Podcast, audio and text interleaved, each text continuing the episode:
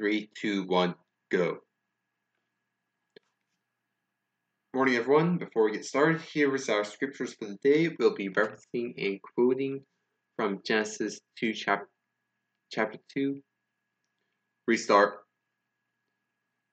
Morning, everyone. Today we'll be referencing and quoting from Genesis 2 2, Psalm 49, 46, verses 10 through 11, and Matthew chapter 11, verses 28 through 30. So here's the thought nugget for today. If you don't get anything else, focus on this.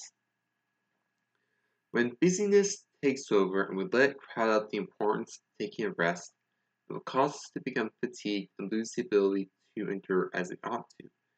It is by surrendering our many worries, thoughts, desires, stressors, and burdens to Jesus that we become able to have a peace that lasts and goes beyond our understanding. But this only can be done if we make an effort to take that time, if we make an effort to take advantage of what seems like a time of boredom. That's what we're talking about today. Today's complete thought. Have you ever noticed that we are almost always busy in life? As though we are always filled with places to go and things to do. Feelings that say we have no time for that, when the simple truth is we merely need to change things in our schedule so that it can fit in. My fiance and I have often spoken about that way, in which it seems like time flies away from us. Right now, I'm able to feel how precious each second is because my work is dealing with issues that result in us not meeting manufacturing quotas. The impact is that we have to work on weekends once or twice a month, in addition to working 12 hour days a few days of the week.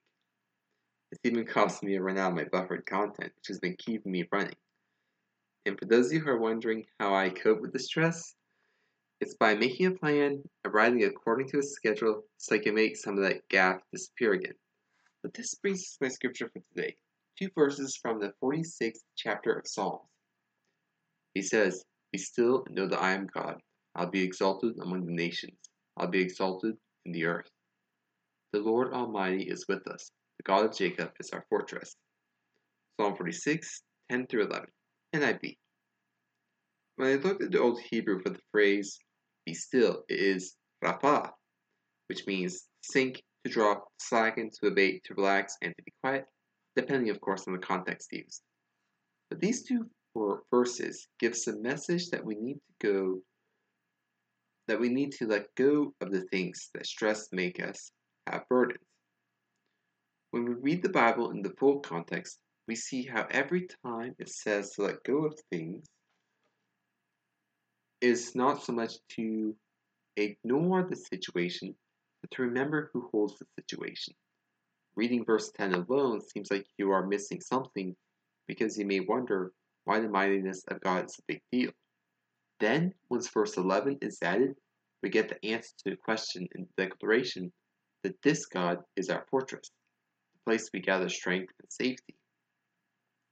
A while back, I read the book Brave New World by Aldous Huxley. It is an interesting read that thought had some foresight about where a consumerist society could lead to. But in that world, it's also one where there is no room for having deep thoughts, since their society is based on the idea that shallow and happy life is better than a life with depth and potential for suffering. Now, this part is inside of brackets if you're reading the blog, blog. But what I want to say is there are many people who have talked about this book, and eventually I want to make sure that I do a Thought Thursdays dedicated to that. But that's neither here nor there. And let's return to the main focus of today why we need boredom. In a similar vein to the place of Brave New World, where they weren't allowed to have boredom, our world is filled with many things that call for our attention, and that makes it hard to dedicate time to things that require a lot of it. One common form of entertainment is to be reading. I find that very few people actually read when you compare it to those who watch videos online. What I find curious looking back when TikTok came out in 2016 is that it had a format seemingly designed to be addictive short videos that will quickly give your brain a dopamine hit. Considering it was created by a company owned by the CCP, I was not surprised to find out that they would control the programs to dumb people outside of China down when it comes to the videos in their feed. It was dances and pranks outside of China, but math quiz time and engineering achievements inside of their country for their people to be interested in. Why did I bring this up when I'm talking about boredom? I choose to bring this up because we don't seem to know anymore how to be bored, not take in any major stimuli to our system. You've probably heard about people talk about HD TVs and HD computer monitors, but might not know exactly what that means. Don't worry, I break it down so that it's simple. When someone says a number followed by the letter P, it's talking about the screen size for computers. And with TVs, it's measured in the inches of the diagonal length of the TV screen. When they talk about something being high definition, they talk about how many seconds per frame, I mean, how many frames per second are being shown. In the tech world, this is known as frames per second, commonly known by the acronym FPS in the computer world. One thing that I missed when I was reading is that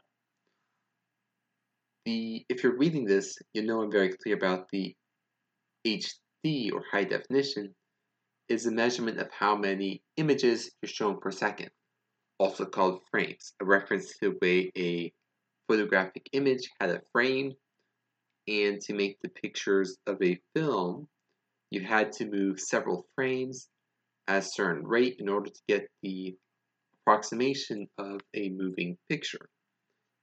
Going back to today's main focus about FPS and HD. In my high school video courses, they talked about this and I had to look things up just to make sure I had right. But typically we work at around 30 FPS and 60 FPS is seen as the start of the HD spectrum because you can go to a lot higher frame rates than just 60 frames per second. And I don't know if there is a limit except for our arbitrarily imposed technological limit. But when I did a quick internet search, wondering if whether or not we have a limit for how much we can actually see, they stated that our limit for regular things in life that are not on the screen tends to be around 30 FPS but that we can do things that are at a higher rate and pick them up. Now, I bring this, I this because there is a theory floating around that because of all the high input environments we are in, we don't know how to cope with low inputs as we expect for something new to come as a result of our regular life having a lot slower inputs than screen life. And their assessment is that this is why we don't know how to deal with boredom. Part of me agrees with this assessment. It makes sense, at least, that because we don't know what to do with less, we start getting agitated, waiting for more to come. But these times of low, but whether or not the theory is actually correct, the important part is that people don't tend to know what to do with boredom. They have a theory for what they've observed, and that which has been observed is people don't know how to deal with boredom. And I believe that these things are, as in these times of low input, are meant to be for us to be introspective and just think about our life. I have a personal theory that people were smarter back in the day because they had more time to think. Dr. Albert Einstein is famous for stating, It's not that I'm so smart, as I choose to seek with problems longer. We had fewer things to distract us back then than today. Phones could only call people, and what we did for fun was listen to music, read, or go and out and be part of society, interacting with others in person. Television was very limited. You could only have it for a certain time of day, and if you missed the show, you missed it. But other than that, it wasn't something like it is today where it's all available you had a lot more limits that was available, so you learned to appreciate it and make your own when you were without anything to do that was being easily made given you. If you were going back to my list of many different things, you would interact with others. And if you didn't want to interact with others, you go to the park, lay in the grass, look up to the sky. If you weren't the stereotyped, go fishing off the side of the bridge and just spend time throwing the lines, not expecting to catch anything, but just be alone and think for a bit. And back in those days, despite my rambling, we, despite the rambling I had of getting to the point, what I'm saying is we understood the need of taking a break physically and mentally in those days. The Sabbath day, day of rest ordained for us by God, was respected in society and was understood as a blessing for us to have. We need that time to rest because it allows us to recover. When I was growing up, Sundays was always the day we sat down and looked at the family schedule. This had many impacts, with the first being that caused the family to talk about what was going on in their lives and help each other out with them. The second is that enabled us all to stay on top of it, keeping us from getting blindsided or becoming too fatigued to keep going. Our spiritual lives can also suffer from fatigue like our physical body, but we tend to seem to forget about our spirit that much easier than our, practice, than our physical self. And I think that's because we can easily see the body and what plagues it, but not so much our spirit. The answer to how we see this is found in stepping away from everything that draws our attention and energy so that we can evaluate our needs. Stress is often the place where our emotional energy gets spent. This is the same with our spiritual energy. If you're worried about time and tasks, make a schedule and list out so everything that is on your mind has been written is able to be plainly seen. These things are then to be prayed over and given to God for you to ask Him to give you strength to complete the tasks.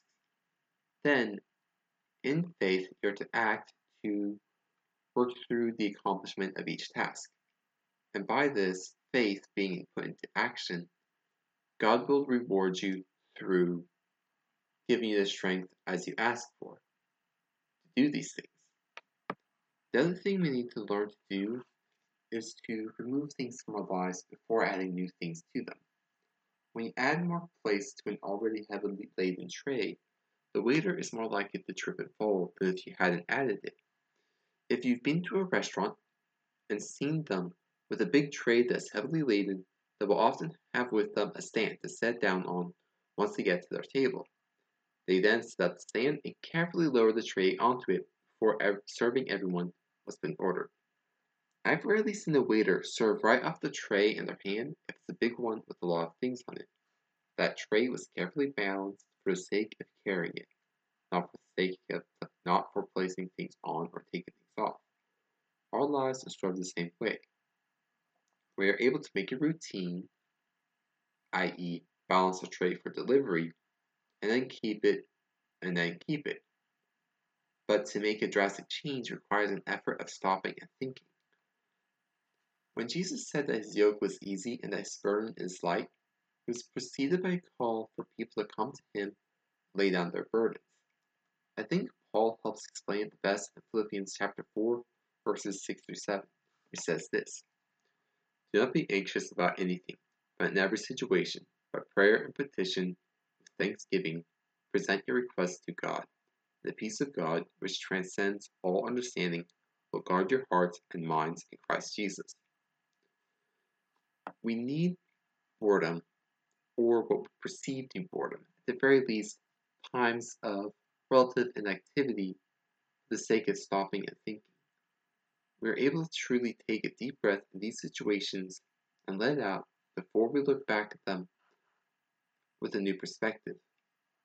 And it's by this new perspective that we're able to better sort things out. Until next time, friends, appreciate the moments of quiet you get in your life. Make an effort to create some if you have very little. Courage and Godspeed. Courage and Godspeed.